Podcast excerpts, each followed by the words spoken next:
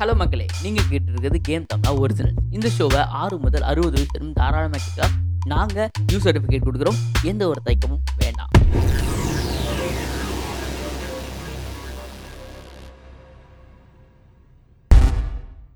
Hello guys, எல்லாரும் எப்படி இருக்கீங்க? ரொம்பவே நல்லா இருக்கீங்கன்னு நினைக்கிறேன். So welcome to game Tamizha web podcast presents ஹிஸ்ட்ரோ hut. நான் உங்கள் ஃபேவரட் பிரபு வெங்கட் தான் உங்கள் கூட பேசிட்டு இருக்கிறது. எபிசோட்குள்ளே போகிறதுக்கு முன்னாடி, இன்றைக்கி என்ன நாள்? தீபாவளி. ஸோ அனைவருக்கும் இனிய தீபாவளி நல்வாழ்த்துக்கள் கேம் தமிழா சார்பாக. இப்போ வாங்க எபிசோட்குள்ளே போகலாம். இன்றைக்கி ஒரு இன்டர்வியூ செக்மெண்ட். யார் நம்ம கூட இருக்கா அப்படின்னு எல்லாருக்கும் டவுட் இருக்கும். ஸோ இவர் ஒரு மிகப்பெரிய எழுத்தாளர் கூட, தொல்பொருள் ஆர்வலர். ஸோ இவர் யாரு அப்படின்னு பார்த்தீங்கன்னா காமராஜ் சார், முத்தாளங்குறிச்சி காமராஜ் சார் தான் இன்னைக்கு நம்ம கூட இருக்காரு. ஸோ ஒரு மிகப்பெரிய அறிஞர் இவர். வந்துட்டு ஆதிச்சநல்லூர் சைட்டுக்கு வந்துட்டு இவர் ஒரு பெரிய ஒரு அடிவாரம் இல்லை சார்? ஆமா ஆமா ஆ சரி சார். வணக்கம் sir, game Tamizha web podcast நெட்வொர்க்ல இணைஞ்சதுக்கு நன்றி. வணக்கம் வணக்கம். ஒரு நல்ல வாய்ப்பை வழங்கினதுக்கு மிக்க நன்றி. எல்லாருக்கும், நேயர்களுக்கு எல்லாருக்கும் வணக்கம். சார், முதல்ல நீங்க யாரு? காமராஜ் இவர் யாரு? முத்தாளங்குறிச்சி அப்படிங்கிறது வந்து என்னோட பிறந்த ஊரு. தூத்துக்குடி மாவட்டத்துல தாமரவர்ணி ஆற்றங்கரையில ஒரு சின்ன கிராமம். இது வந்து ஸ்ரீவைகுண்டம் தாலுகாவில் இருக்கு. அந்த கிராமத்துல ஒரு சாதாரண ஒரு விவசாய குடும்பத்துல பிறந்து, அதுக்கப்புறமா என்னுடைய தொடக்கப்பள்ளி அதே ஊர்ல இருக்கக்கூடிய புனித வளனார் துவக்கப்பள்ளியில பயின்றுட்டு, அதுக்கப்புறம் பாளையங்கோட்டையில் இருக்கக்கூடிய கிறிஸ்துராசா மேல்நிலைப் பள்ளியில என்னுடைய தொடர் கல்வியை கதிற்றல் அப்படின்னு, அதுக்கப்புறம் அரசு மேல்நிலைப் பள்ளியில நான் பிளஸ் டூ படிச்சுட்டு என்னுடைய வாழ்க்கையை வந்து கல்வி பணியை வந்து நான் முடித்தேன். அதுக்கு மேலே என்னால் கல்வி பணி தொடர முடியலை. காரணம் வந்து வறுமை. அதனால வேலை தேடி அலைய வேண்டிய ஒரு கட்டாய சூழ்நிலை ஏற்பட்டுச்சு. அந்த மும்பையில் வேலையை செஞ்சுக்கிட்டு இருக்கும்போது அங்கே வந்து சின்ன சின்ன துணுக்கு எழுத்தாளராக முதல்ல அறிமுகமானேன். ஒரு பத்திரிகையில் தேவி வார இதழ் அப்படின்னு, அதற்கு பிறகு என்னுடைய எழுத்து ஆர்வம் அதுல இருந்து கொஞ்சம் கொஞ்சமா படிப்படியா வந்து திரும்ப ஊர்ல வந்து ஒரு செங்கல் சூளையில கணக்கு பிள்ளையா வேலை பார்க்கும்போது ரேடியோ கேட்கிற பழக்கம். அந்த பழக்கத்தின் காரணமாக அகில இந்திய வானொலி திருநெல்வேலி வானொலி நிலையத்துல முதல்ல நேரா உள்ள அறிமுகமாகி படிப்படியா முன்னேறி சில நிகழ்ச்சிகள் பண்ணி, அதன் பிறகு நாடக எழுத்தாளரா என்னோட பரிணாம வளர்ச்சி அஹ் வந்தது. எழுத்து மேல இருந்த ஆர்வத்தின் காரணமாக தொடர்ந்து தொடர் கட்டுரைகள், புற பத்திரிகைகளை எழுதி பல முன்னணி பத்திரிகைகளை தொடர் கட்டுரைகள் எழுதி, அதுக்கப்புறம் நான் வந்து எழுத்தாளராக எல்லா பக்கமும் அறிமுகமாகக்கூடிய ஒரு வாய்ப்பு எனக்கு கிடைச்சது. சரி சார். இப்போ சார் சொல்லுங்க சொல்லுங்க. இப்போ இப்போ வந்து நான் வந்து ஒரு எழுத்தாளராக இப்போ எல்லா பக்கமுமே எல்லாருக்கும் ஓரளவு தமிழகத்தில் தெரிந்த ஒரு எழுத்தாளராக நான் இப்போ மாறி இருக்கிறேன். Super sir, super sir. Sir, உங்களுக்கு இந்த ஆராய்ச்சியில எப்படி உங்களுக்கு அந்த ஆர்வம்?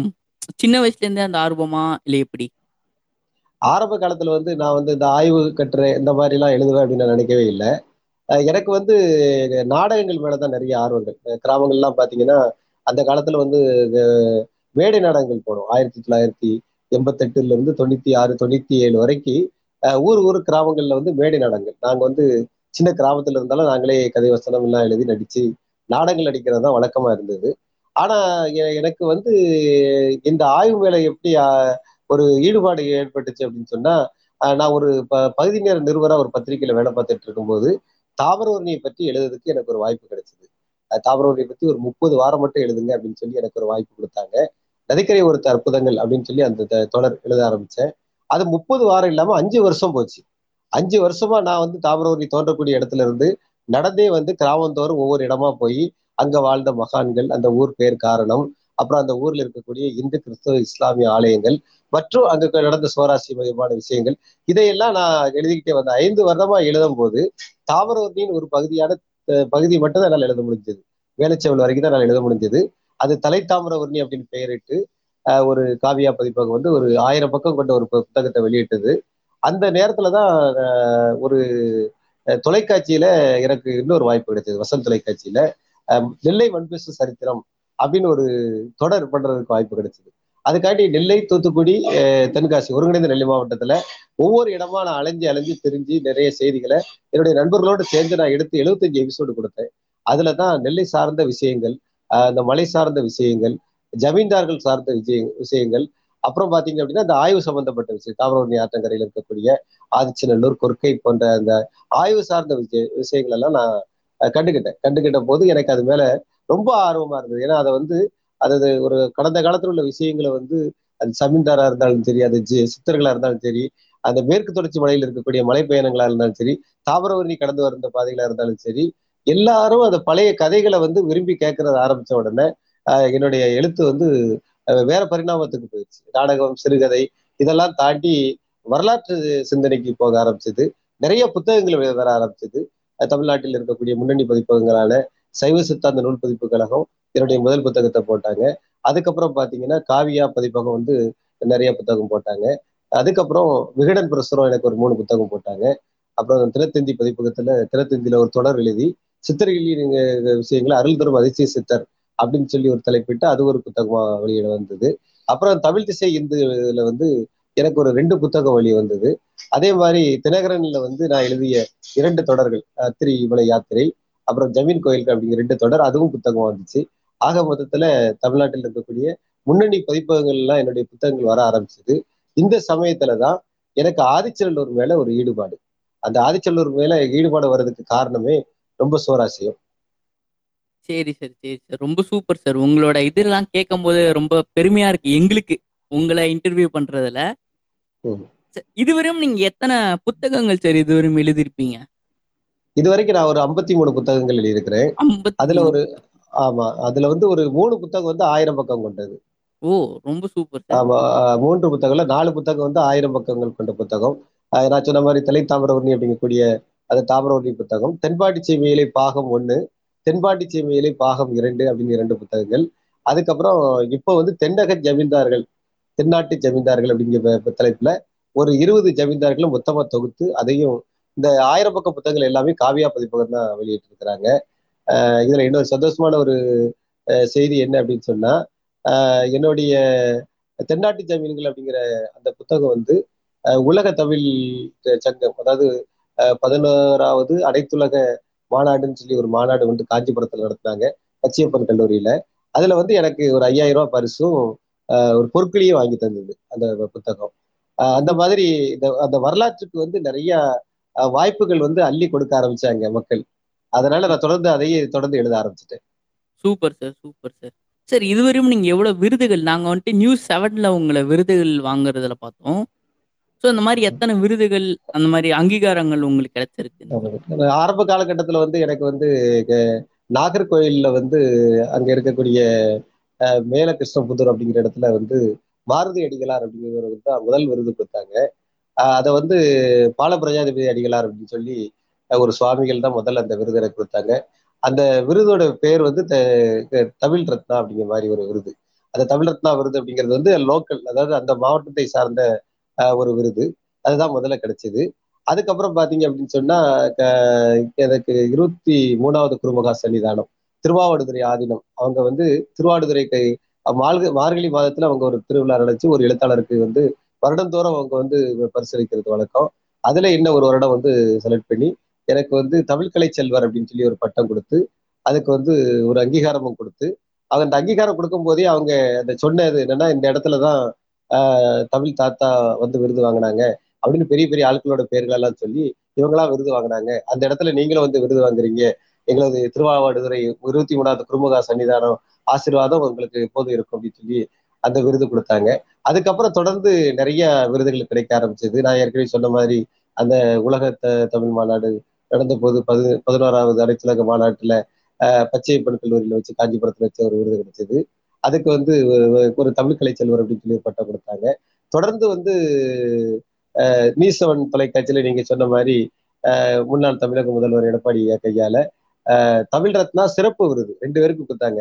மொத்தம் பதினஞ்சு விருதுல இந்த தமிழ் ரத்னா சிறப்பு விருது ரெண்டு பேருக்கு, மறைந்த கிரேசி மோகன் ஐயாவுக்கு வசன கர்த்தாவும் நடிகரமான அவருக்கும் ஒரு விருது, எனக்கு ஒரு வாழ்ந்து கொண்டிருக்கிற எனக்கு விருது அப்படின்னு சொல்லி சிறப்பு விருது கொடுத்துருந்தாங்க. நான் விருது முதல்வர் கையால் வாங்குறத வந்து திறத்தந்தி பத்திரிகையில கலர்ல வந்து மறுநாள் செய்தியா பெருசா வச்சு எல்லா விருதையும் பட்டியலிட்டு போட்டிருந்தாங்க. அது எனக்கு ரொம்ப சந்தோஷத்தையும் ஒரு உத்வேகமும் கொடுத்தது. அதுக்கப்புறம் கடந்த வருஷம் வந்து தமிழ்ச்செம்மல் விருது, அதாவது தமிழக அரசின் தூத்துக்குடி மாவட்டத்திற்கான தமிழ்ச்செம்மல் விருது, ஒரு மாநில அளவிலான ஒரு பெரிய விருது. அது வந்து தமிழக அரசு வந்து அவருடைய முன்னாள் முதல்வர் எடப்பாடி கையால அந்த விருதையும் கொடுத்து ஒரு இருபத்தஞ்சாயிரம் ரூபாய் பணமும் கொடுத்தாங்க. ஒரு பெரிய அங்கீகாரம் எனக்கு கிடைச்சது. இதே மாதிரி பார்த்தீங்க அப்படின்னு சொன்னா புஷ்கரம், மகா புஷ்கரம் அப்படின்னு சொல்லி தாமிரபரணியில ஒரு புஷ்கர விழா நடந்தது. அந்த புஷ்கர விழாவில் வந்து பெரிய அளவில் ஒரு நிகழ்ச்சி, பத்து நாள் நிகழ்ச்சி நடந்தது. அதை வந்து ஏகப்பட்ட பேர், அதாவது லட்சக்கணக்கான மக்கள் வந்து தாமிரபரணி நீராடினாங்க. அந்த சமயத்துல வந்து இங்க இருக்கிற தினகரன் பத்திரிகையில வந்து ஒரு நூறு நாள் தாமிரபரணியை பத்தி தொடர்ந்து ஒரு தொடர் எழுதினேன். அந்த தொடரை பூரா வேளாக்குறிச்சி ஆதீனம், இப்ப வந்து நாகப்பட்டினம் அருகே உள்ள திருப்புகலூரை தலைமையிடமாக கொண்டு அஹ் நடத்தி கொண்டிருக்கிற வேளாக்குறிச்சி ஆதீன கர்த்தா வந்து அதை வந்து புத்தகமா வெளியிடணும் அப்படின்னு சொல்லி புத்தகமா வெளியிடுறதுக்கு வந்து எனக்கு அனைத்து உதவிகள், பொருள் உதவிகள் அஹ் உள்பட அனைத்து உதவிகளும் செஞ்சாங்க. அதுக்கு வந்து நாங்க நவீன நவீன தாமிரபரணி மகாத்மியம் அப்படின்னு பெயர் வச்சோம். ஏன்னா தாமிரபரணி மகாத்மியம் அப்படிங்கிறது வந்து வடமொழி நூல். அந்த வடமொழியில மட்டும்தான் தாமிரபரணிக்கு நூல் இருக்கு. அஹ் தமிழ்ல யாருமே எழுதலை அப்படிங்கிற மாதிரி ஒரு ஒரு ஒரு தாட் தாட் வந்து நம்ம திருநெல்வேலி மாவட்டத்துல எல்லா பக்கமும் இருந்தது. அதை வந்து நம்ம வேளாக்குறிச்சி ஆதீனம் வந்து மாற்றி காட்டணும் அப்படின்னு சொல்லி இதுக்கு நவீன தாமிரபரணி மகாத்மியம் அப்படின்னு சொல்லி பெயர் வச்சாங்க. இந்த சமயத்துல நவீனம் அப்படின்னு பெயர் வைக்கிறோமே, அப்ப இதுல என்ன பண்ணலாம், ஏதாவது வித்தியாசமா புகுத்தணும் அப்படின்னு சொல்லி தான் அதுல வந்து வீடியோக்கள் போட்டோம். எப்படி வீடியோக்கள் போட்டோம் அப்படின்னு சொன்னா, ஒவ்வொரு எபிசோட்லயும் நூத்தி நாற்பத்தி நாலு எபிசோடு இருக்கும். நூத்தி நாற்பத்தி நாலு எபிசோட்லயும் ஒவ்வொரு இடத்துலயும் ஒவ்வொரு கோயிலையும் படித்துறையோட வரலாறு சொல்லியிருப்போம். அந்த வரலாறுக்கு மேல வந்து கியூஆர் கோடு அப்படிங்கக்கூடிய நவீன முறையில் இருக்கக்கூடிய அந்த கியூஆர் கோடை வந்து பயன்படுத்தியிருப்போம். அதுல கிளிக் பண்ணிட்டோம் அப்படின்னு சொன்னா உள்ள வந்து நான் பேசுறது வரும். அந்த மாதிரி நூத்தி நாற்பத்தி நாலு வீடியோ அதுல போட்டிருந்தோம். அதாவது உலக நதிகள் வரலாற்றுல இந்த மாதிரி வீடியோவில் பண்ணது இதுதான் முதல் நூல். அதனால அதை வந்து என்னுடைய மகன் அபி சுக்னேஷ் வந்து என் கூட இருந்து பண்ணிக்க பண்ணாரு. ரொம்ப பிரமாதமாக போட்டோம். அது மாதிரி அதுல வந்து நிறைய புகைப்படம் போட்டோம். புகைப்படம் அதாவது இப்போ இருக்கிற புகைப்படங்களை போடணும் அப்படின்னு சொல்லி அதை அதை நாங்கள் வந்து அது பத்து நாளுக்குள்ள தயார் பண்ணணும்னு சொல்லி அந்த வீடியோ எல்லாமே நாங்கள் பத்து நாளுக்குள்ள ரொம்ப கடினமா உழைச்சி, ராவு இரவு பகலமா உழைச்சி, அதே மாதிரி என்னுடைய சீடர் சுடர்மணி செல்வர் வந்து எல்லா பக்கமும் போய் புகைப்படத்தை எடுத்து அதையும் நாங்கள் கரெக்டாக உள்ள பயன்படுத்தி அது மாதிரி அந்த மகாத்மிய அந்த மகாத்மியத்துல வந்து அந்த புஷ்கர திருவிழாவில் வந்து என்னெல்லாம் விழா நடந்தது, யார் யாரெல்லாம் கலந்துக்கிட்டாங்க அப்படிங்கிறவங்களோட புகைப்படத்தையும் அதில் கலர்ல போட்டு ரொம்ப பிரம்மாண்டமாக வெளியிட்டோம். அதுக்கு வந்து காஞ்சி மடாதிபதி வந்து வாழ்த்துறை கொடுத்ததோட மட்டும் ஆசிரியரை கொடுத்ததோட மட்டும் இல்லாமல் எனக்கு வந்து இரண்டு விருதுகள் வழங்கினாங்க. ஒன்று அவங்க மடத்துக்கே கூப்பிட்டு என்னை கௌரவம் பண்ணி விருது வழங்கினாங்க.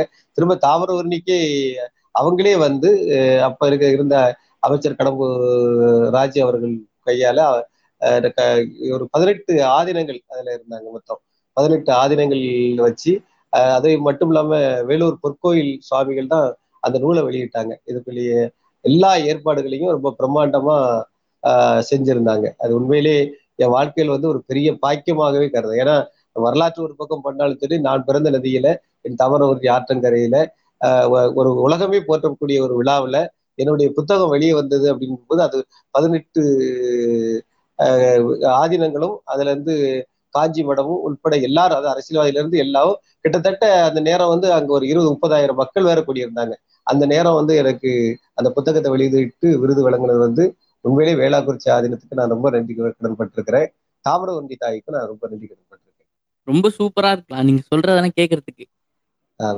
எல்லாமே என்னுடைய களப்பணி. அதனாலதான் நான் நீங்க பேச பேச எல்லாமே நான் எல்லாமே எதை எங்க போனாலுமே என்னுடைய பணிகள் எப்படின்னா நோட்ஸ் பார்த்து அதை பார்த்து எழுதுறது கிடையாது. நான் எது ஒரு ஜமீன்தாரை பத்தி எழுதினாலும் சரி, ஒரு மலைகளை பத்தி எழுதினாலும் சரி, ஒரு நதிகளை பத்தி எழுதினாலும் நான் போய் களப்பணி ஆற்றுவேன். அந்த இடத்துல போய் பார்த்து அந்த அங்க இருக்கக்கூடிய மக்களுடைய செவி வழியா பதியப்படாத கதைகள் அதெல்லாம் நம்ம பதிவு பண்றதுதான் என்னுடைய வேலை. அதனால நீங்க கேட்கும் போது எனக்கு அந்த பழைய நினைவுகள்லாம் அப்படியே வந்துருது. அவ்வளவுதான், வேற ஒண்ணு. மகிழ்ச்சி சார். சார் இப்போ வந்துட்டு ஆதிச்சநல்லூர் வந்துட்டு எதுவுமே இல்லை அப்படின்னு சொல்லி மூணதை நீங்க தான் மறுபடியும் பெட்டிஷன் போட்டு திருப்பி கொண்டு வந்தீங்க, கரெக்டா? ஆமா, உண்மைதான் உண்மைதான். அதாவது ஆதிச்சநல்லூர் வந்து வாழ்க்கையில வந்து ஒரு மறக்க முடியாத விஷயம். எனக்கு மட்டும் இல்லை, எல்லா தமிழர்களுக்குமே அது வந்து ஒரு மறக்க முடியாத ஒரு விஷயம். அதாவது இந்தியாவிலே முதல் முதல்ல அகழ்வாய்வு நடந்த இடம் எதுன்னு சொன்னா தாமிரபரணி ஆற்றங்கரையில் ஒரு நம்ம ஆதிச்சநல்லூர் தான்.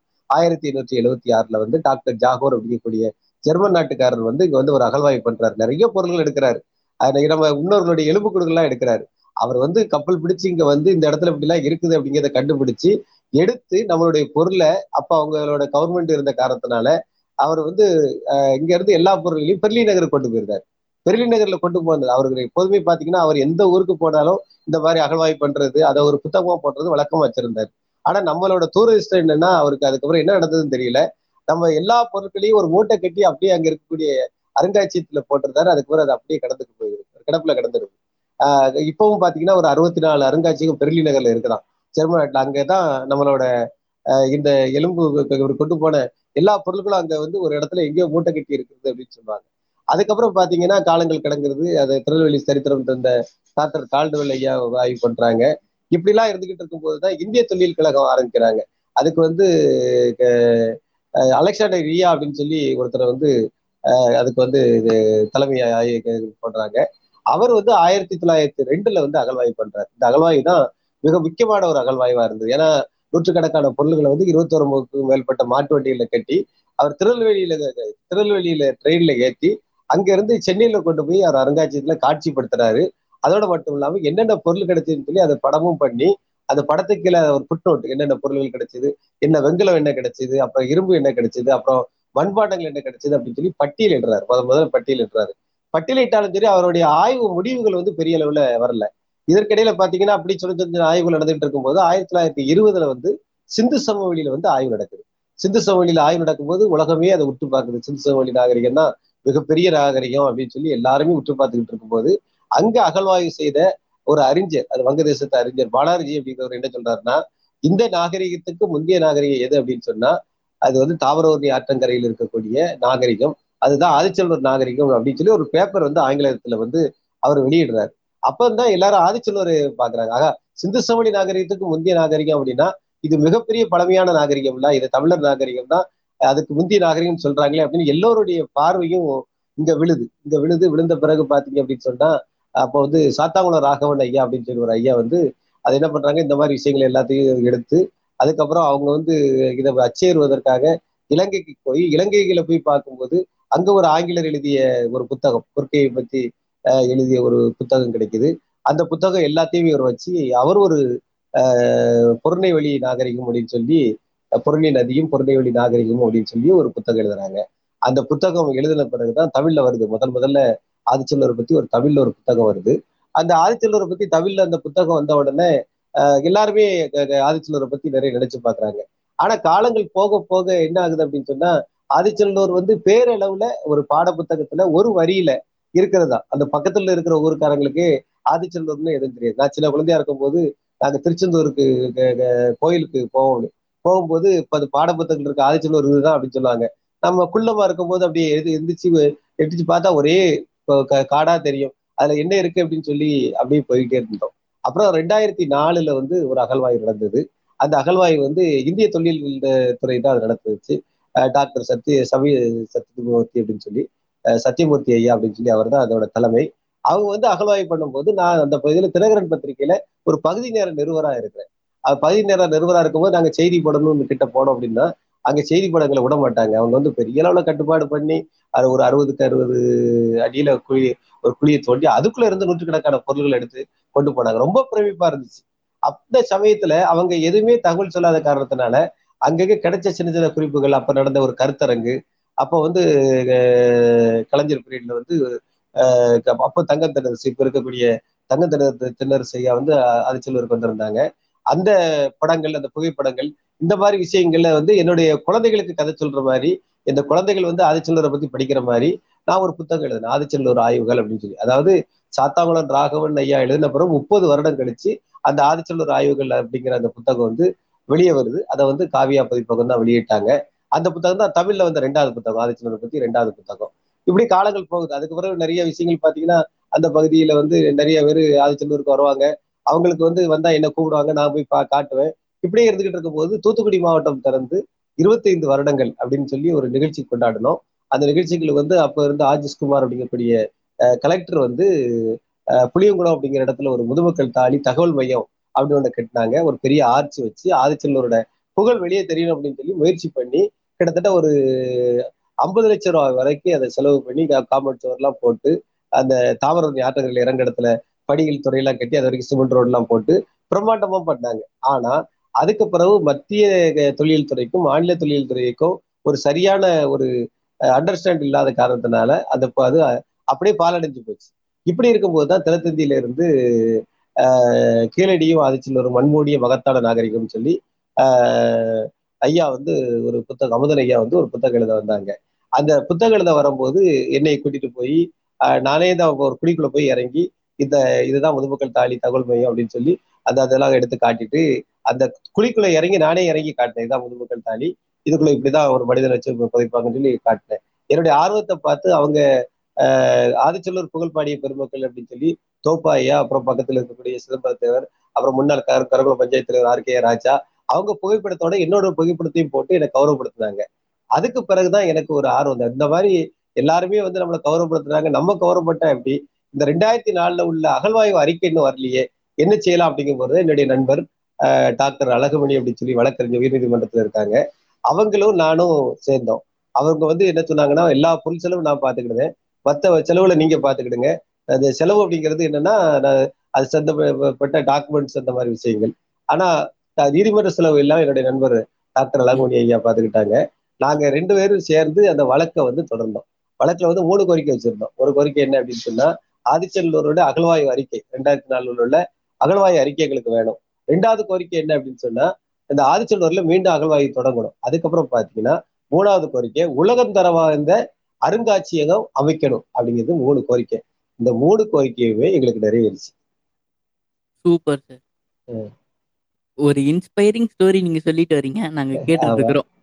ஆமா, இதுல இன்னும் நிறைய சொல்லலாம். ஏன்னு கேட்டீங்கன்னா, அந்த மூணு கோரிக்கையும் நிறைவேறது எப்படின்னு சொன்னா, இந்த ரெண்டாயிரத்தி ஆஹ் நாங்க கேட்கும் போது மா மாநில அரசு வந்து மத்திய அரசு வந்து மீண்டும் அகழ்வாய் எங்களால பண்ண முடியாதுன்னு சொன்ன உடனே மாநில அரசு வந்து அதுல மாபா பாண்டியராஜன் வந்து அதுல ரொம்ப இன்ட்ரெஸ்ட் எடுத்து உடனே அவங்க என்ன பண்ணாங்கன்னா, ஆதிச்சொல்லூரை வந்து அகழ்வாய் பண்ணுவதற்காக நாங்க அடுத்த வருடம் அகழ்வாய் பண்றோம் அப்படின்னு சொல்லி எங்க கிட்ட வந்து ஒரு அதை கோர்ட்லயே வந்து சொல்லிட்டாங்க. அதுக்கப்புறம் பாத்தீங்கன்னா உலகத்தர வாய்ந்த அருங்காட்சியகம் அமைப்புன்னு சொல்லி மத்திய அரசு பட்ஜெட்ல, அதாவது இந்த இப்ப சமீபத்தில் இருக்கக்கூடிய இந்த ஆட்சி மோடி ஐயா அவர்களுடைய அரசு வந்து வந்த உடனே பட்ஜெட் தொடர்ல நிதியமைச்சர் வந்து நிர்மலா சீதாராமன் வந்து அதாவது இந்தியாவில நாலு இடத்துல வந்து உலகத்தர வாய்ந்த அருங்காட்சியகம் அமைக்கும் அப்படின்னு சொன்னாங்க. தமிழகத்துல வந்து நம்ம ஆதிச்சொல்லூர்ல உலக நாகரிக தர வாய்ந்த அருங்காட்சியகம் வைக்கப்படும் அப்படின்னு சொல்லி ஏற்பாடு பண்ணதோட மட்டும் இல்லாம, இந்த நிறைய தொழில்களம் இருக்கக்கூடிய இந்த தமிழகத்துல திருச்சியில ஒரு மண்டலம் ஒண்ணு அமைச்சு அதுக்கு ஒரு சூப்பரிண்டென்ட், அதாவது ஒரு கண்காணிப்பாளரை போட்டு அந்த கண்காணிப்பாளர் மூலமாக இடத்தேர்வு எல்லாம் பண்ணிட்டாங்க. இடத்தேர்வு பண்ணக்கூடிய அனைத்து வேலைகளும் பண்ணிட்டாங்க. ஆனா தொடர்ந்து வந்து இன்னும் நமக்கு வந்து பண ஒதுக்கீடு இல்லை.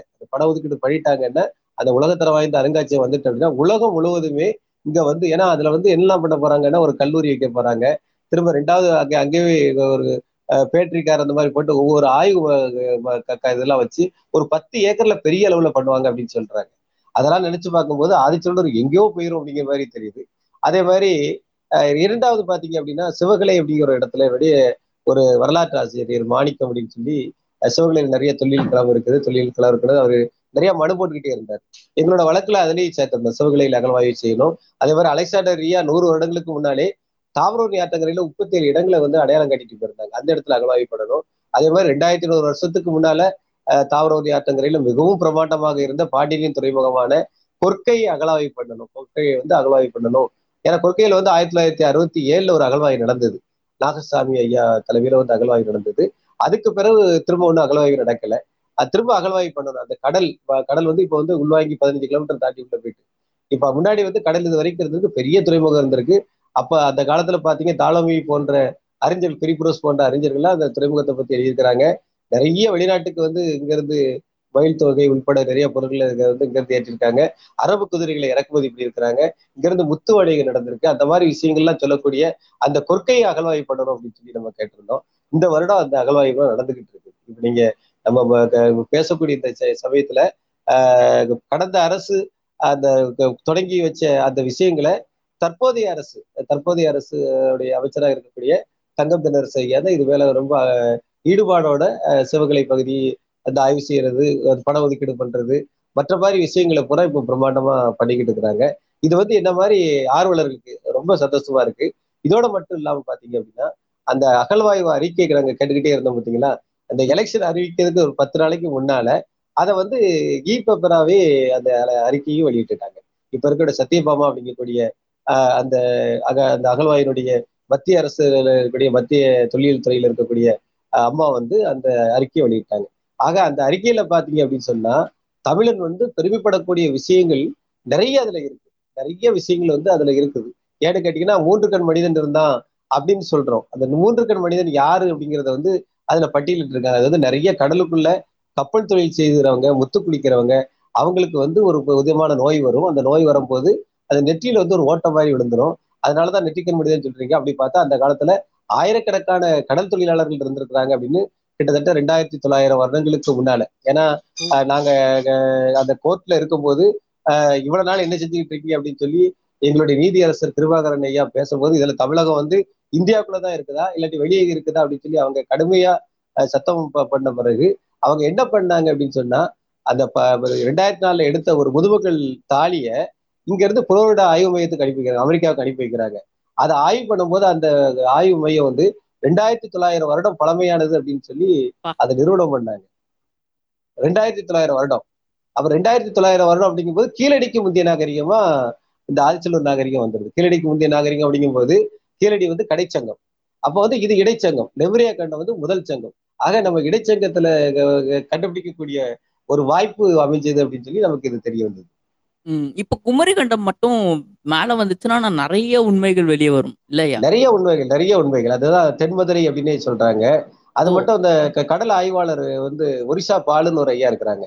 அவங்க வந்து அந்த கடல் அதை நம்ம பகுதியில் இருக்கக்கூடிய கடல்ல உள்ளதை மட்டும் ஆய்வு பண்ணிக்கிட்டே இருக்கிறாங்க. அவங்க இப்ப அந்த லெமுரியா கண்டத்தை மாதிரி விஷயங்களை வந்து அகழ்வாய்வு பண்றதுக்கான அதை வந்து உள்ள போய் அது என்ன இருக்குது வைக்கிறது பாக்குறதுக்கான அனைத்து நடவடிக்கைகளையும் எடுத்துக்கிட்டு இருக்காங்க. இந்த அரசு வந்து அவங்களுக்கு வந்து ரொம்ப ஹெல்ப் பண்ணிக்கிட்டு இருக்காங்க. அரசு வந்து ஹெல்ப் பண்ணிக்கிட்டு இருக்காங்க தொடர்ந்து இன்னும் அரசு வந்து அவங்களுக்கு வந்து உதவி புரியும் போது அந்த லெமுரியா கண்டத்தை பத்தி நிறைய விரிவான தகவல் நமக்கு கிடைக்கும். அப்படி கிடைக்கும் போது பாத்தீங்கன்னா தமிழகத்துல இருந்துதான், அதாவது இந்தியாவில இருந்து கூட சொல்ல முடியாது, தமிழகத்துல இருந்துதான் எல்லா நாடுகளுக்கும் நிறைய மனிதர்கள் வந்து போயிருக்கிறாங்க அப்படின்னு தெரியும். இப்போ இந்த ஆஸ்திரேலியாவில கூட நீங்க பாத்தீங்கன்னா ஒரு வகையான அங்க இருந்தக்கூடிய பழங்குடி மக்களை வந்து ஆமா ஆமா அதை கொண்டாடுறாங்க. அது யாரு அப்படின்னா நம்ம தமிழர்கள் தான் அப்படின்னு சொல்றாங்க. அதே மாதிரி ஒவ்வொரு நாடுகள்லயும் பாத்தீங்கன்னா நம்ம தமிழர்கள் இங்க இருந்து போய் தன்னுடைய சூடுகளை வந்து அங்க பதிச்சிருக்கிறாங்க. குறிப்பா சொல்ல போனா ஆஹ் சிங்கப்பூர்ல வந்து நம்ம தென்காசி இப்ப இருக்கின்ற தென்காசி மாவட்டத்தில் இருக்கக்கூடிய கடைநல்லூர் பகுதியிலிருந்து சென்ற இஸ்லாமிய மக்கள் வந்து அங்கேயே ஒரு கடைநல்லூர் தெருனே ஒன்று பதிவு பண்ணியிருக்கிறாங்களா. அந்த மாதிரி நம்ம மண்ணை சேர்ந்தவங்க இங்க இருந்து போகும்போது நம்ம மண்ணின் ஊரையும் பேரையும் அங்கேயே பதிவிட்டு அங்கேயே வாழ்ந்துருக்கிறாங்க. அந்த மாதிரி உண்மைகள் தெரியும் போது எல்லா ஊருக்குமே நாகரிகம் கொடுத்தது வந்து நம்ம தமிழர்கள் தான் அப்படிங்கிற மாதிரி இது கண்டிப்பா வந்துடும். ஏன்னு கேட்டீங்கன்னா உலக நாகரிகத்தையும் தொட்டில் அப்படின்னா நம்ம ஆதிச்செல்வரையே சொல்றாங்க. அதாவது உலக நாகரிகத்தின் தொட்டில் அப்படின்னா எல்லாருமே குழந்தையா இருக்கும் போது அதுங்களுக்கு நாகரிகம் கொடுத்தது வந்து ஆதிச்செல்வர் தான். குறிப்பா சொல்லணும் அப்படின்னா இன்னைக்கு வந்து சுகாதாரம் இல்லாத நம்ம நாடு சுகாதாரம் இல்லாம ரொம்ப சீர்கேடா இருக்குது. ஆனா மூவாயிரத்தி ஐநூறு வருஷத்துக்கு முன்னால நம்ம அகழ்ந்தாய்வு எடுத்த ஒரு பொருள்கள்ல இரும்புல ஒரு பாதாள கரண்டி அப்படின்னு ஒரு பொருள் எடுத்துருக்கிறாங்க. அது எப்படி அப்படின்னா ஒரு தண்ணிக்குள்ள ஏதாவது ஒரு பொருள் விழுந்துட்டுன்னா இப்ப நம்ம தண்ணிக்குள்ள பொருள் விழுந்தா நம்ம குதிச்சிருந்தோம். ஆனா நம்ம முன்னோர்கள் என்ன பண்ணிருக்கிறாங்கன்னா அவங்க குதிக்க மாட்டாங்க, அந்த பாதாள கரண்டியை போட்டு தான் அந்த பொருளை வெளியே எடுக்கிறது. ஏன்னா தன்னோட அழுக்கு கூட அந்த இதுல பற்றக்கூடாது வந்து பற்றக்கூடாது அப்படிங்கிறது வந்து கவனமா இருந்திருக்காங்க. இது வந்து ஏன் பதினெட்டாம் நூற்றாண்டு வரைக்கும் தண்ணியை பாதுகாக்கக்கூடிய விஷயங்கள் வந்து நிறைய பதினெட்டாம் பத்தொன்பதாம் நூற்றாண்டு வரைக்கும் கூட சொல்லலாம் இது இருந்திருக்கு. இப்போ பாத்தீங்க அப்படின்னா எட்டயபுரம் மகாராஜாவை பத்தி எல்லாரும் இத்தனை எட்டப்பன் அப்படின்னா காட்டி கொடுத்தவன் அப்படின்னு சொல்லுவோம். ஆனா எட்டப்ப மகாராஜா என்ன பண்ணியிருக்கிறாருன்னா அந்த ஊர் மக்கள் வந்து இந்த நெல் அளக்கும் போது ஒன்னு இரண்டு லாபம் ஒன்னு ரெண்டுன்னு சொல்லிட்டே வருவாங்க. ஆனா எட்டு அப்படிங்க வரும்போது மகாராஜான்னு தான் சொன்னாங்க. அந்த அளவுக்கு அதாவது எட்டு பெண் அப்படிங்க எட்டு அப்படிங்க பேர் கூட அவங்க சொல்லதுக்கு வந்து யோசனை பண்ணாங்க. காரணம் என்னன்னா அவர் வந்து நீர்நிலைகளை வந்து பாதுகாத்துருக்காரு. நீர்நிலைகளை எப்படி பாதுகாத்துருக்காருன்னா குடி நீர் தரக்கூடிய அந்த ஊரணி இருக்கு பாத்தீங்களா, அந்த ஊரணிக்கு அவர் வந்து பெரிய காவல் போட்டு அதை கடை அந்த காவல் வீரர்கள் என்ன பண்ணுவாங்கன்னா யாராவது கையோ காலையோ அந்த நீருக்குள்ள வச்சுட்டாங்கன்னா அவங்களுக்கு தண்டனை கொடுப்பாங்க. அந்த அளவுக்கு நீர்நிலைகளை பாதுகாக்கிறதுல ரொம்ப கவனமா இருந்திருக்கிறாங்க. அதோடு மட்டும் இல்லாம தூத்துக்குடிக்கு ரயில் வர்றதுக்கு மிகவும் காரணமா இருந்தது வந்து பிதா மகாராஜா அப்படிங்கக்கூடிய எட்டப்ப மகாராஜா. அதனால எட்டோடு மகாராஜா ஏழாம் எட்டோடு மகாராஜா என்ன பண்ணியிருக்காங்கன்னா அந்த எட்டயபுரம் மகாராஜாவை இங்க இருந்து டெல்லிக்கு கூட்டிட்டு போய் அவங்களுக்கு வந்து பாராட்டியிருக்காங்க. அந்த அளவுக்குலாம் நிறைய சம்பவங்கள் நடந்திருக்கு. அதாவது எல்லாமே நம்ம ஜமீன்தார் அப்படின்னா எல்லாரும் இருபத்தி மூணாவது புலிகேசி அப்படின்னு நினைச்சுக்கிட்டு இருக்கிறாங்க. ஆனா அப்படி கிடையாது. ஜமீன்தார்கள் நிறைய விஷயங்கள் செஞ்சிருக்கிறாங்க. அவங்க வெட்டின குளங்கள் தான் இன்னைக்கு நிறைய இடத்துல இருக்குது. அவங்க உருவாக்குற நிறைய விஷயங்கள் தான் இன்னைக்கு பெரிய அளவுல பேசப்படுது. அந்த மாதிரி விஷயங்கள்லாம் நிறைய நம்ம ஜமீன்தார்களோட கதைகளை படிச்சோம்னா நிறைய நமக்கு தெரிய வரும். அந்த மாதிரியான கதைகள்லாம் எங்களை படிக்கலாம். அந்த கதைகளை எழுத சொல்லணும்னா அதுக்காக தான் இவர் இருபது ஜமீன்தார்களை தொகுத்து நான் தென்னாட்டு ஜமீன்தார்கள் ஒரு புத்தகம் போட்டிருக்கேன். காவியா பதிப்பகத்துல கிடைக்குது. அதே மாதிரி சூரியன் பதிப்பகத்துல பாத்தீங்கன்னா ஜமீன் கோயில்கள் அப்படின்னு ஒரு புத்தகம் போட்டிருக்கு.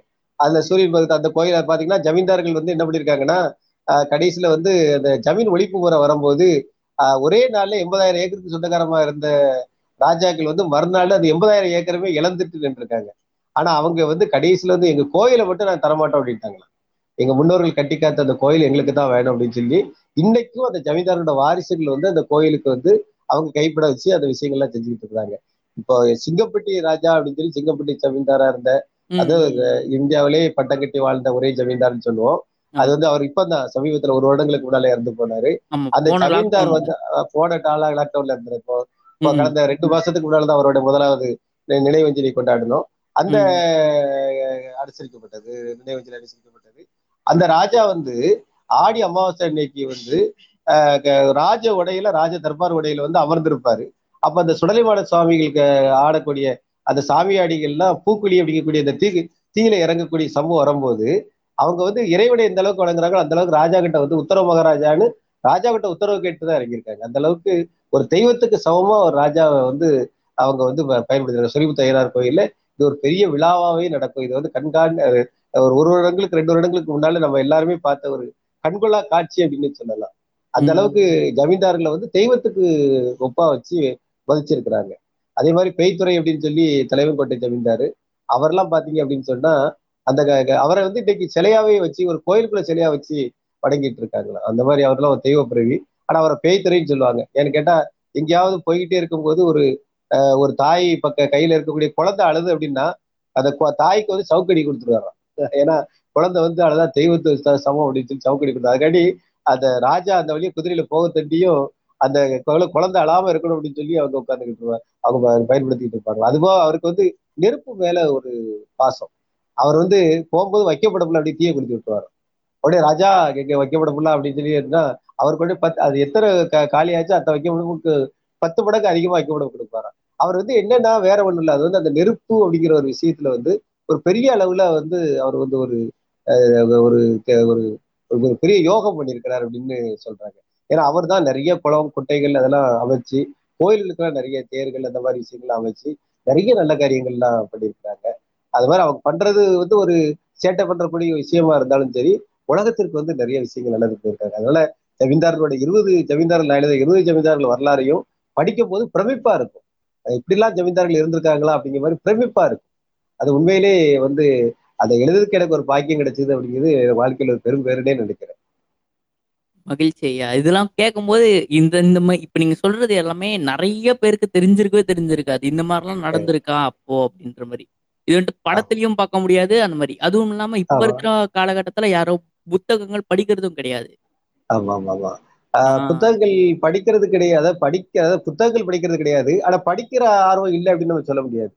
ஏன்னு கேட்டீங்க அப்படின்னு சொன்னா இப்ப வந்து பாத்தீங்கன்னா நிறைய முகநூல் அப்புறம் வாட்ஸ்அப் இந்த மாதிரி பதிவுகள்ல வந்து நம்ம புத்தகத்துல இருந்து ஒரு பாட்டு எடுத்து ஒரு நல்ல விஷயத்த நம்ம போட்டோன்னு வச்சுக்கோங்களேன், ஏகப்பட்ட பேர் அதை பாக்குறாங்க. அதனால அப்பெல்லாம் படிக்கல அப்படின்னு நம்ம சொல்ல முடியாது.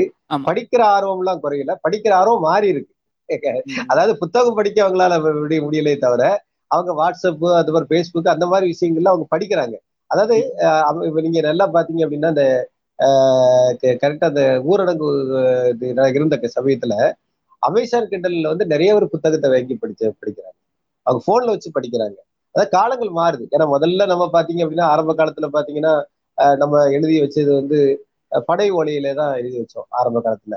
ஆஹ் அதுக்கு முன்னால அங்கங்க பாறையில கிறுக்கி வச்சோம், மண்டையோட மண்பாண்டங்களை கிறுக்கள் எல்லாம் பண்ணோம். மூவாயிரத்தி ஐநூறு வருஷத்துக்கு முன்னால கிறுக்கல் எழுத்துக்கள் எல்லாம் கிடைக்குது இப்போ. அதுக்கப்புறம் அப்படியே ஓலைச்சுவடியில் எழுத வேண்டிய ஒரு பழக்கம் வந்தது. அந்த ஓலைச்சுவடி வந்து நோட்டு புக்கா மாறக்கூடிய ஒரு பழக்கம் வந்தது. நோட்டுல எழுத ஆரம்பிச்சோம். ஓலைச்சுவடியில் கொஞ்சம் கொஞ்சமா மறைய மறைய அப்புறம் நோட்ல உள்ளது போற இப்போ வந்து நம்ம எல்லாமே பாத்தீங்க அப்படின்னா எல்லா விஷயத்தையுமே பதிவு பண்றது இப்போ நெட்ல பதிவு பண்றோம். நெட்ல உள்ளக்கூடிய ஒரு விஷயங்களா நம்ம பதிவு பண்ணிக்கிட்டு இருக்கோம். இப்படி வந்து காலங்கள் மாறுது. மாறுறதுக்கு தக்கனி நம்மளும் மாறிக்கிடணும். மாறிக்கிட்டோம் அப்படின்னு சொன்னா நம்மளோட எழுத்துக்களை வந்து எல்லாருமே படிக்கிறதுக்கு ஒரு வாய்ப்பு இருக்குது. அதாவது படிப்பு ஆர்வம் வந்து குறைஞ்சிருக்கிறதுக்கு உண்மைதான்.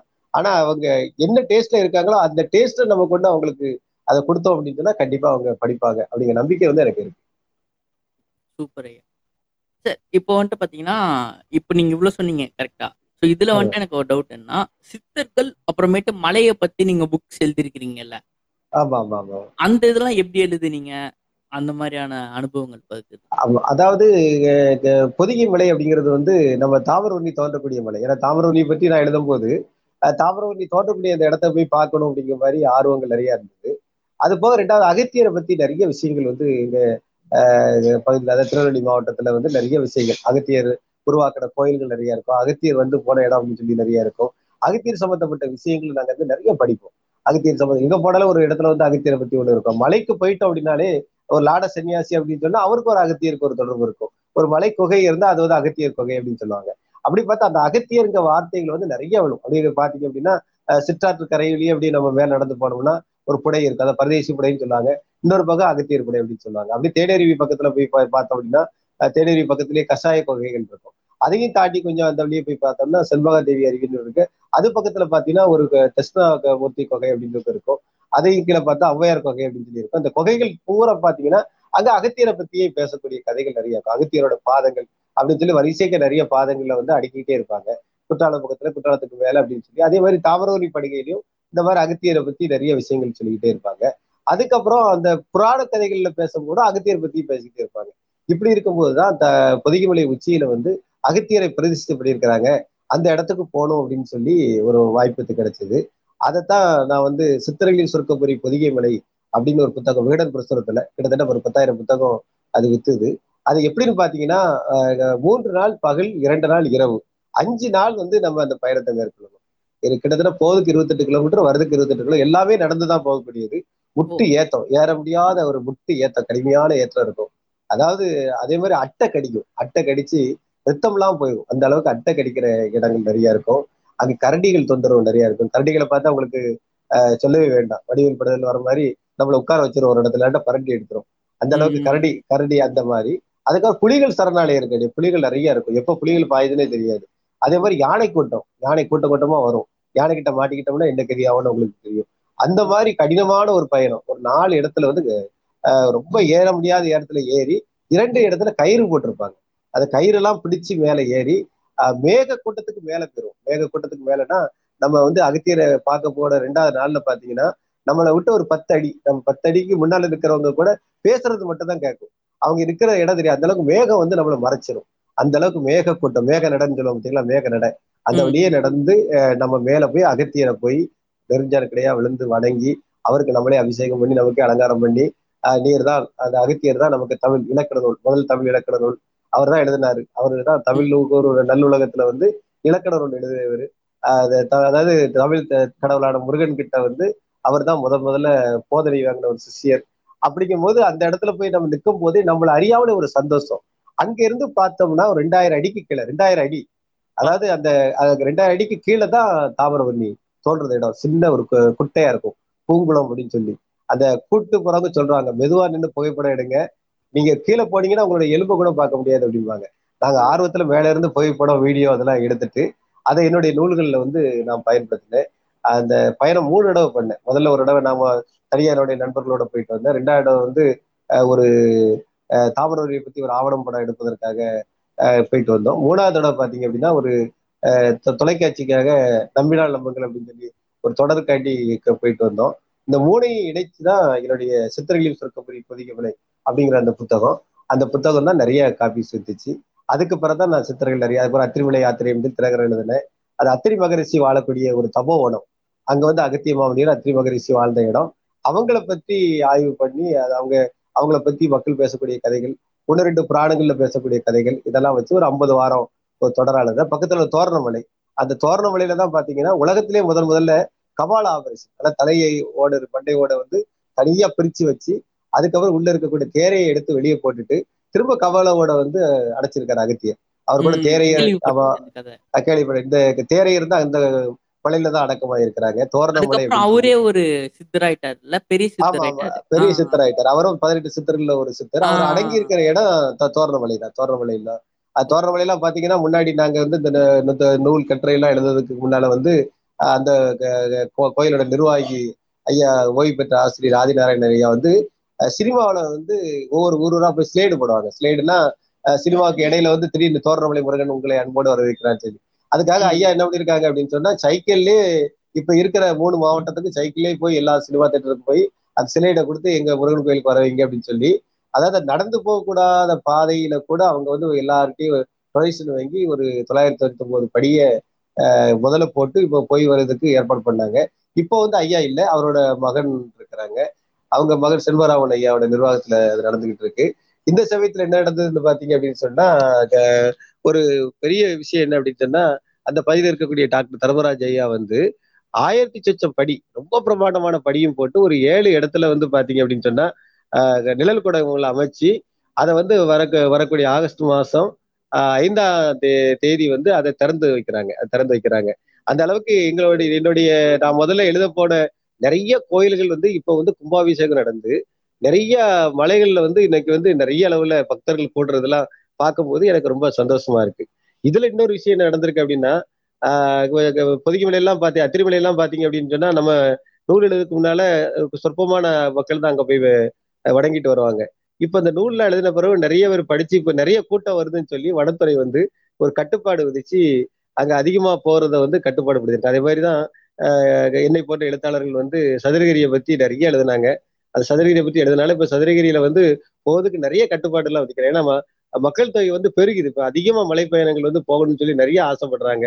அது போகும்போது நிறைய வனத்துறையில பிரச்சனை வருதுன்னு சொல்லி இப்ப வந்து மக்கள் பக்தர்களை வந்து குறைக்கவும் அந்த பக்தர்களை வந்து கட்டுப்படுத்தவும் நிறைய விதிகள்லாம் இப்ப அரசு கொண்டு வந்திருக்கு. இருந்தாலும் அந்த தரிசனத்துக்கு போகக்கூடிய அந்த மக்களை வந்து அவங்க தரிசனத்துக்கு கண்டிப்பா போகவிட்டாதான் நல்லா இருக்கும் அப்படிங்கிறது வந்து என்னோட விருப்பம். அதே நேரம் தரிசனம் அப்படிங்கிற பேர்ல வந்து நிறைய பேர் அந்த உண்மையான புண்ணிய ஸ்தலத்தெல்லாம் பாத்தீங்கன்னா ஆஹ் போய் அவங்க வந்து தவறா மது இருந்துட்டு அப்புறம் பிளாஸ்டிக் எல்லாம் அங்கெல்லாம் போட்டுட்டு அந்த வனத்துறையை வந்து நாஸ்திப்படுத்திருந்தாங்க. அதனால அவங்க அவங்களையும் கட்டுப்படுத்தணும். அதுக்கான வனத்துறையோட வேலைகளை நம்ம செய்யக்கூடாது அப்படின்னு சொல்லி சொல்லக்கூடாது. அதே நேரம் வந்து பக்தர்களுக்கும் வாய்ப்பு கொடுக்கணும். அதே மாதிரி இந்த மாதிரி சமூகத்துக்கு விரோதமான காரியங்களை ஈடுபடுறவங்களையும் கட்டுப்படுத்தணும் அப்படின்னு சொல்லுவது என்னுடைய ஒரு கடமையா, என்னோட கடமை மட்டும் இல்லை, நம்ம ஒவ்வொரு ஏன்னா நமது பகுதியில தான் மேற்கு தொடர்ச்சி மலையில கொட்டி கிடக்குது, அழகும் கொட்டி கிடக்குறது, அருவியும் கொட்டி கிடக்குது, அதே மாதிரி சித்தர்களும் நிறைய இருக்கிறாங்க. அந்த பயணங்கள் போயிட்டு வந்தா நமது மனதுக்கு இதமாகவும் இருக்கும், அதே நேரம் வந்து உடலுக்கும் ஆரோக்கியமா இருக்கும். அந்த மாதிரி ஒரு விஷயங்கள் வந்து அது வந்து ஒரு பொக்கிஷமா நம்ம தமிழகத்துல கிடைச்சிருக்கு. நம்ம தமிழகத்துல வந்து அது கன்னியாகுமரியில தோன்றி இங்க இருந்து நம்ம திருத்தணி வரைக்கும் பாத்தீங்க அப்படின்னா எல்லா மலைகளிலுமே வந்து ஒரு விசேஷங்கள் நிறைய இருக்குது. அதனால அந்த மலை பயணங்களை வந்து கட்டுப்பாடோட அதை வந்து தொடர்றதுக்கு வந்து அரசு அனுமதிக்கணும் அப்படிங்கிறது என்னோட கோரிக்கையாவே இருக்கு சார். இப்போ வந்து பாத்தீங்கன்னா எனக்கு ஒரு ஒரே ஒரு பெரிய டவுட், இதை முடிச்சிடலாம். எங்களுக்கு தெரியாத ஒரு தமிழர் இவங்க இப்படி இருந்தாங்க அப்படின்ற மாதிரி ஏதாவது இருக்குமா? நீங்க சொன்னதை முக்காவாசி இது அப்படிதான் இருந்துச்சு. இதோட வேற ஏதாவது இவங்கன்னா இப்படிதான் இருந்தாங்க அந்த காலத்துல அப்படின்ற மாதிரி ஏதாவது இருக்கா? அதாவது நம்ம அதாவது நம்ம தமிழர்கள் அப்படின்னு சொல்றதோட நம்ம பழங்குடி மக்கள் அதுல வந்து அஹ் பழங்குடி மக்கள்ல பாத்தீங்க அப்படின்னு சொன்னா அதாவது அவங்களதான் ஆதி தமிழர்கள் அப்படின்னு சொல்றாங்க. அது அவங்க வந்து நம்ம பகுதியில தாமிரபரணி ஆற்றங்கரையில் தோன்றக்கூடிய இடத்துல காணி இனத்து மக்கள் அவங்க வந்து வசிக்கிறாங்க. அந்த காணி இனத்து மக்களுடைய வாழ்க்கை வந்து பாத்தீங்க அப்படின்னு சொன்னா கிட்டத்தட்ட ஒரு ஐம்பது வருடங்களுக்கு முன்னால வரைக்கும் அவங்க காசை கூட கையில பார்த்தது கிடையாது, பண்டமாட்டு முறையில தான் வாழ்ந்துருக்கிறாங்க. அவங்க விளைஞ்ச ஏழையில கிழங்கை வந்து கீழே கொடுத்துருக்காங்க. இங்க இருந்து மக்கள் வந்து அரிசியை கொண்டு அங்க கொடுத்துட்டு அவங்ககிட்ட இருந்து ஏழையில கிழங்கை கீழே வாங்கிட்டு வந்திருக்காங்க. அவங்க காட்டை வந்து ரசிச்சிருக்காங்க, காட்டை வந்து இப்பவும் ரசிச்சுட்டு இருக்காங்க. இப்பவுமே அரசு வந்து இஞ்சிக்குழின்னு ஒரு இடம் இருக்கு, அதாவது தாமிரபரணி தோன்றி பூங்குளம் பக்கத்துல இஞ்சிக்குழின்னு ஒரு இடம் இருக்கு. அந்த இஞ்சிக்குழியில இருந்து அவங்களோட செட்டில்மெண்ட் அதாவது அவங்களோட குடியிருப்பை வந்து வனத்துறை வந்து கீழே இறக்கிக்கிட்டே வருது. இறக்கிட்ட வந்து இப்போ பார்த்தீங்கன்னா காரையாறு, மயிலாறு, அப்புறம் சேர்வலாறு இந்த மாதிரி பக்கத்துல தான் அவங்கள குடி வச்சிருக்காங்க. ஆனா இன்னும் இஞ்சிக்குழியில வந்து ஒரு எட்டு பேர் கொண்ட குடும்பம் அங்கேயே இருந்துகிட்டு அவங்க கீழே இறங்க மாட்டுக்காங்க. அவங்க என்ன சொல்றாங்கன்னா, நாங்க காட்டை நேசிக்கிறோம், எங்களுக்கு நாடு வேண்டாம் அப்படின்னு சொல்லி அங்கேயே இன்னும் வாழ்ந்துகிட்டு இருக்கிறாங்க. அவங்க உண்மையிலே நமக்கு பிரமிப்பை ஏற்படுத்தக்கூடிய ஒரு மக்கள். எந்த அளவுக்கு காட்டை நேசிக்கிறாங்கன்னா அவங்க குழந்தைகளுக்கு வந்து பாத்தீங்க அப்படின்னு சொன்னா அந்த அந்த காலத்துல வந்து ஆங்கிலேய அறிஞர் ஒருத்தர் வந்து ரெண்டாயிரத்தி ஐநூறு மூலிகைகள் வந்து அஹ் மேற்கு தொடர்ச்சி மலையில இருக்குது. அந்த ரெண்டாயிரத்தி ஐநூறு மூலிகையை பத்தி அஹ் ஒரு இப்போ அறிஞ்சது ஒரு இருநூறு முந்நூறு மூலிகை தெரிஞ்சவங்களே நம்ம குறையாதான் இருக்கும். அதில் காணி எடுத்த மக்கள் தான் நிறைய மூலிகைகளை பத்தியும் மூலிகைகளுடைய வைத்தியத்தை பத்தியும் இவங்க தெரிஞ்சிருக்கிறாங்க. அவங்களுக்கு அது பாம்பு கடி, சொல்ல போனா ஆஹ் ஒரு மூச்சு விட்டாலே இறந்து போயிடுவோம்னு சொல்லுவோம். அந்த அளவுக்கு ராஜ நாகம் அப்படிங்கிற விலங்கு, அதாவது பாம்பு, அது நிறைய வசிக்கிறது வந்து மேற்கு தொடர்ச்சி மலையில தான். அது கூட தான் இவங்க வசிக்கிறாங்க. ஆனா அவங்க அந்த அது கடிச்சா கூட இவங்களுக்கு வந்து உடனே அவங்க மூலிகைக்கு வேற மாற்று மூலிகை உடனே வச்சிருக்கிறாங்க. அந்த அளவுக்கு அவங்க வந்து காட்டையும் நேசிக்கிறாங்க. அது எந்த எதையும் அந்த மிருகங்களை அவங்க துன்புறுத்துறதே கிடையாது. அந்த அளவுக்கு அவங்க வாழ்ந்து பிரமிப்பான ஆளுக்கு ரொம்ப பிரமிப்பா இருந்துகிட்டு இருக்கிறாங்க. அவங்க நடந்து போக ஸ்பீடு அதெல்லாம் பாத்தீங்கன்னா அவங்களோட கட்டுப்பாடு, அவங்களுக்கு வந்து மூட்டுக்காணி அப்படின்னா அவங்களோட தலைமை, அந்த மாதிரி அவங்களோட கட்டுப்பாடு வாழ்க்கை அவங்களுடைய. இன்னும் பாத்தீங்கன்னா கொஞ்ச நாளைக்கு முன்னால வரைக்கும் அவங்களுக்கு வந்து காதல் திருமணம் பண்ண முடியாது. காதல் திருமணம் அப்படிங்கிற ஒரு பெரிய கட்டுப்பாடாவே இருந்துச்சு. அந்த இடையில கூட மாவட்ட ஆட்சித்தலைவர் போய் அதுக்கு அதுக்காக அவங்கள பார்த்து, அதாவது கல்வியே அவங்களுக்கு சொல்ல போனா கடந்த ஒரு பத்து வருஷத்துக்கு முன்னதான் கல்வியை வந்து அவங்க இதுல பட்டதாரி மாணவியே உருவானாங்க அப்படின்னு சொல்லுவாங்க. அந்த அளவுக்கு காட்டையே நேசிச்சுக்கிட்டு அவங்க கீழே வராமே இருந்து இப்பதான் கொஞ்சம் கொஞ்சமா அவங்கள வந்து உள்ள வைக்க. அந்த மாதிரி உண்மையிலே காணிகளோட வாழ்க்கை வந்து எனக்கு ரொம்ப பிரமிப்பாவே இருக்கும். அவங்க வணங்குற சாமிகள், அவங்க வணங்குற தெய்வங்கள், அவங்க இயற்கையை போற்றுறது, அவங்க குழந்தைகளை வந்து நடைப்பயில வைக்கிறது. குழந்தைகள் குழந்தைகளை நடைப்பயிலிருந்து நம்ம இங்க வந்து வண்டிகள்லாம் வாங்கி கொடுக்குறோம். அவங்க அந்த கம்புகள்லேயே கட்டி விட்டு அந்த குழந்தைகளை அது மூலமா நடைப்பயணம் செய்ய வைப்பாங்க. இயற்கையோட ஒன்றி அவங்க வாழ்வாங்க. அவங்க ஒரு காலத்துல தரிச்ச உடைகள் மர உரி இருக்கு பாத்தீங்களா, மர உடை. அந்த மர உடையை வந்து இன்னைக்கும் பாத்தீங்கன்னா நெல்லையில் இருக்கக்கூடிய அரசு அருங்காட்சியகத்துல வந்து அங்க வந்து காட்சிப்படுத்தியிருக்காங்க. இன்னைக்கு நம்ம போனா அதை பார்க்கலாம். அவங்க கட்டிக்கிற அந்த இடுப்பு மர உரி அதெல்லாம் இன்னைக்கு போய் நம்ம பார்க்கலாம். அந்த அளவுக்கு என்னை வந்து கவர்ந்த ஒரு மனிதர்கள் அப்படின்னு சொன்னா ஆஹ் இந்த இந்த இந்த இதான் சொல்லலாம், காணி இனத்து மக்களை தான் நம்ம சொல்லலாம். ஆமாங்க. ம் சார், எனக்கு ஒரு லாஸ்ட் ஒரே ஒரு டவுட். இது வந்துட்டு நான் படத்துல பார்த்தது. கொஞ்ச நாளுக்கு முன்னாடி வந்துட்டு போகர் அப்படின்னு சொல்லிட்டு ஒரு படம் வந்துச்சுல, போகன். அதுல வந்துட்டு நிஜமா ஆதிச்சநல்லூர்ல சொல்ற மாதிரி போகர் சித்தர் ஒரு குறிப்பு வச்சு அதுல அந்த மாதிரி எல்லாம் ஆள் விட்டார் கூடு விட்டு கூடு பாயறதெல்லாம் முடியுமா? அதாவது அதெல்லாம் எல்லாமே இருக்கு. சித்த சித்தர்கள்ல வந்து அது வந்து இருக்குது. இப்பவும் பாத்தீங்க அப்படின்னா ஆஹ் களரி அப்படிங்கிற மாதிரி ஒரு விளையாட்டு, அது வந்து நம்ம தமிழர்களுக்கே உரிய ஒரு ஒரு விளையாட்டு. இப்ப வந்து கேரளா தான் அந்த அந்த விளையாட்டை வந்து அவங்க வந்து கொண்டு போயிட்டாங்க. இந்த விஷயத்துல தான் சித்தர்கள் நிறைய வராங்க. இந்த களரியோட வித்தை அப்படிங்கிறது வேற ஒன்று. அந்த களரியில இருந்து பாத்தீங்கன்னா அதுல தான் சிலம்பு, வர்மம், அந்த வர்மம் மட்டும் இல்லாம அதுல வரக்கூடிய அஹ் மாந் மாந்திரிகம் போன்ற தொழில்கள் இது எல்லாமே அதுலதான் அடங்குது. அந்த சிலம்பு சுத்துறது அதுலதான் களரி பயிற்சியில களரி அடிமுறை அப்படின்றதான் அதுலதான் இருக்குது. இதை வந்து கற்றுக் கொடுத்தது வந்து யார் அப்படின்னு சொன்னா சிவபெருமான் பார்வதிக்கு கற்றுக் கொடுத்து, பார்வதி வந்து தன்னுடைய மகனுக்கு கற்றுக் கொடுத்து, முருகப்பெருமான் வந்து அகத்திய பெருமானுக்கு கற்றுக் கொடுத்து, அகத்திய பெருமான் வந்து மக்களுக்கு கற்றுக் கொடுத்தார் அப்படிங்கிற மாதிரியும் அவர் கற்றுக் கொடுத்த இடம் அது வந்து தக்கலை அப்படிங்கிற ஒரு இடத்துல இருந்து வேலிமறை முருகன் கோயில் குமரன் கோயிலுக்கு மேல மலையில வள்ளிச்சுனை அப்படிங்கிற ஒரு இடத்துல இருக்கு அப்படின்னு சொல்லி அதை போய் நாங்க கடந்த வாரம் தான் போய் பார்த்துட்டு வந்தோம். அங்க வந்து ஒரு புடை சிற்பம் இருக்கு. அந்த புடை சிற்பத்தை பத்தி அங்க இருக்கக்கூடிய ஒரு அறிஞர் பத்மநாபன் ஐயா வந்து வரலாற்று ஆய்வாளர் என்ன சொல்றாங்க அப்படின்னா இது சங்க காலத்துக்கு முற்பட்டது அப்படின்னு சொல்லி சொல்றாங்க. ஆஹ் இந்த விஷயத்துல என்ன சொல்றது, சித்தர்கள் என்ன பண்ணியிருக்காங்க அப்படின்னு சொன்னா இந்த களரியில பாத்தீங்க அப்படின்னா நிறைய களரி வித்தைகள்ல பாத்தீங்கன்னா நிறைய விஷயங்கள் வந்து அதுல வருது. அதுலதான் பாத்தீங்க பாத்தீங்கன்னா அந்த போகர் அப்படிங்கக்கூடிய போகர், அப்புறம் ஆஹ் அவர் வந்து என்ன பண்ணியிருக்கிறாரு அப்படின்னா இந்த களரி வித்தையை இங்க இருந்து கத்துட்டு போய் இதை வந்து சீனாவில போய் பண்ணி சீனாவில இருந்து ஒரு மாற்றம் பண்ணி அது சீனாவில இருந்து திரும்ப அது சீன அடின்னு சொல்லி இங்க வந்திருக்கு. ஆஹ் அதை பாத்தீங்க இது உங்களுக்கு புரியும். ஏன்னா இப்ப சீனாவில சீனாவில பாத்தீங்க அப்படின்னு சொன்னா போ போதி தர்மர் அப்படின்னு சொல்லி நீங்க கேள்விப்பட்டிருக்கீங்க. அவர் நம்ம ஊருக்காரர் தான். போதி தர்மர் இந்த அகத்தியர் கொகைன்னு சொன்னா பாத்தீங்களா, அங்கேயே போதி தர்மர் வந்துட்டு போயிருக்காரு அப்படின்னு சொல்றாங்க. அதே மாதிரி கன்னியாகுமரியில் நிறைய இடத்துல போதி தர்மர் வந்து இந்த சிலம்பு பயிற்சியை கொண்டு போய் சீனாவுக்கு கொண்டு போய் அதான் அந்த பயிற்சி நீங்க அந்த சினிமாவில காட்டும் போதே காட்டுவாங்க அந்த களரி பயிற்சியை அவங்க கிட்ட கொண்டு போய் அவங்க அதுக்கப்புறம் தான் அது கராத்தே கும்பு அந்த மாதிரி மாறி இந்த சிலம்பு பயிற்சியிலேயே மாறி அது சீன அடி அப்படிங்கிற பேர்ல திரும்ப நம்ம ஊருக்குள்ளேயே வந்துட்டு அப்படின்னு சொல்லுவாங்க. இப்போ அந்த அது வந்து தமிழர்களுடைய ஒரு கலை, அது வந்து சித்தர்களுடைய கலை. அது மாதிரி சித்தர்களோட அஹ் ஒவ்வொரு மகத்துவம் இருக்கு. அதாவது வெட்டுற காலை ஒன்னா துண்டு ஒட்ட வைக்கிறதுக்கு கூட ஏன்னா இது மேஜிக் இருக்கு மாதிரி நீங்க நினைக்கலாம். ஏன்னா ஒரு ரெண்டு தகுந்த கால் விழுந்துட்டு அப்படின்னு சொன்னா அதை ஒட்ட வைக்க முடியுமா அப்படின்னு நீங்க நினைக்கலாம். இந்த கூடு விட்டு கூடு பாயுற மாதிரி அதுக்கு மூலிகை மூலிகை இருக்குது. மூலிகை வந்து நமது மண்ணில் மேற்கு தொடர்ச்சி முறையில இருக்குது. அந்த மாதிரி மூலிகைகளை வச்சு தன் உடலை கூட வரைய வச்சுக்கலாம். அந்த மாதிரி எல்லாம் சித்த அதை சம்மந்தப்பட்டவங்க பேசுறத நான் கேட்டிருக்கேன். அதாவது சித்தர்கள் சித்தர் பெருமக்கள் பதினெட்டு சித்தர்களுமே ஆஹ் சொல்லப்போனா அவங்க பெரும்பான்மையான விஷயங்களை வந்து தமிழர்கள் கலைகளோட சேர்த்து தான் பண்ணியிருக்கிறாங்க. அது நம்ம எல்லாமே ஒரு அறிஞ்ச ஒரு உண்மை. அதனால நம்ம வந்து அதை நம்பிதான் தெரியணும். கொடு விட்டி கொடுப்பாதுல இருந்து சித்து வேலைகள் அப்படிங்கிறது வந்து நம்ம நம்பித்தான் தெரியும். எனக்கு தெரிஞ்சு கூட அஹ் வள்ளநாட்டு சித்தர் சாது சிதம்பர சாமிகள் அப்படின்னு சொல்லி தூத்துக்குடி மாவட்டம் வள்ளநாடு அவர்கள் ஒரு பாறைக்காட்டில் இருக்கிறாங்க. அவங்க கூட ஒரு முப்பது வருடங்களுக்கு முன்னாலதான் அவங்க அஹ் அடங்கியிருக்கிறாங்க. அவங்களோட வாழ்க்கை முறையில பாத்தீங்கன்னா நவகண்ட யோகம் அப்படின்னு ஒன்று இருக்கு. தன்னோட உடலை வந்து ஒன்பது துண்டுகளா பிரிச்சு போட்டுருவாங்களாம். அவங்க தூங்கும் போது தன்னோட உடலுக்குள்ள ஒன்பது துண்டுகளா பிரிச்சு போட்டுருவாங்களாம். ஒரு தடவை சுவாமிய வந்து எப்படியாவது கொலை பண்ணிடணும் அப்படின்னு சொல்லி நிறைய பேர் வந்து அவருடைய அறையை எட்டி பார்த்திருக்கிறாங்க. சிலவழியை எட்டி பார்க்கும்போது ஒன்பது கூறா அவர் இருந்திருக்காரு, ஒவ்வொரு துண்டுகளா கிடந்திருக்காரு. ஐயோ, நமக்கு முன்னால யாரோ வந்து சாமியை வெட்டி கொண்டுட்டாங்கன்னு சொல்லி, சரி காலையில விடியிட்டும் நம்ம போய் நம்ம போலீஸ்ல புகார் பண்ணலான்ட்டு வாசல்லே உட்கார்ந்துட்டு இருக்காங்க.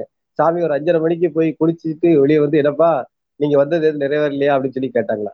அந்த அளவுக்கு சமீப காலத்திலேயே இந்த மாதிரி சித்தர்கள்லாம் இருந்திருக்கிறாங்க, வாழ்ந்திருக்கிறாங்க. அதை வந்து நிறைய பெரியவர்கள் சொல்றதை நம்ம கேட்டிருக்கிறோம். கண்கூட பாக்குறதுக்கு நமக்கு பாக்கியம் கிடைக்கல, ஆனா அதை கேட்டிருக்கோம். ஏன்னா நம்ம முன்னோர்கள் வந்து நமக்கு பொய் சொல்ல மாட்டாங்க, அதை கேட்டிருக்கோம். இன்னைக்கும் அந்த சித்தர் பீடத்துல வந்து பாத்தீங்க அப்படின்னா ஒற்றை கும்பன் யானைன்னு சொல்லி சதுரகிரியில ஒரு யானை, அதோட சிரசு, அதை வச்சு வணங்கிட்டு வராங்க. சுவாமி போட்ட விளக்கு கிட்டத்தட்ட நாற்பது வருஷமா இன்னைக்கும் அது அடையாதீகமா எரிஞ்சிட்டு இருக்கிறத நம்ம பார்க்கலாம்.